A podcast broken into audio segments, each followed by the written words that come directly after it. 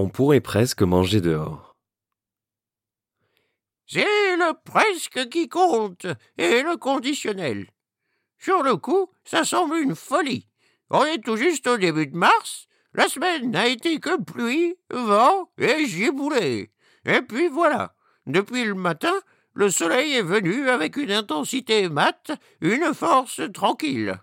Le repas de midi est prêt, la table est mise. Mais même à l'intérieur, tout est changé.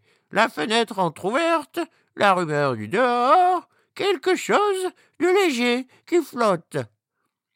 On pourrait presque manger dehors.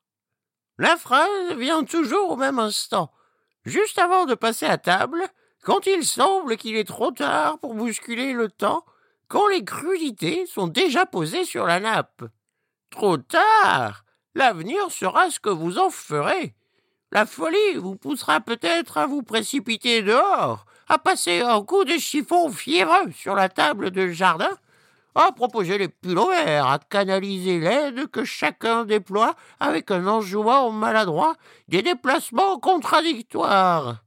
Ou bien vous vous résignerez à déjeuner au chaud.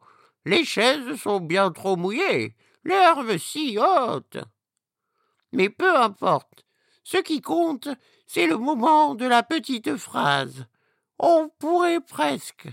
C'est bon, la vie au conditionnel, comme autrefois, dans les jeux enfantins. On aurait dit que tu serais une vie inventée, qui prend à contre-pied les certitudes. Une vie presque, à portée de la main cette fraîcheur une fantaisie modeste vouée à la dégustation transposée des rites domestiques, un petit vent de folissage qui change tout sans rien changer.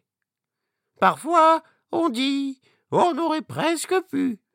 Là, c'est la phrase triste des adultes qui n'ont gardé en équilibre sur la boîte de Pandore que la nostalgie.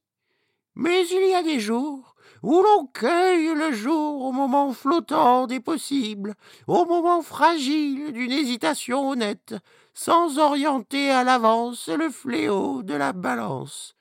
Il y a des jours où l'on pourrait presque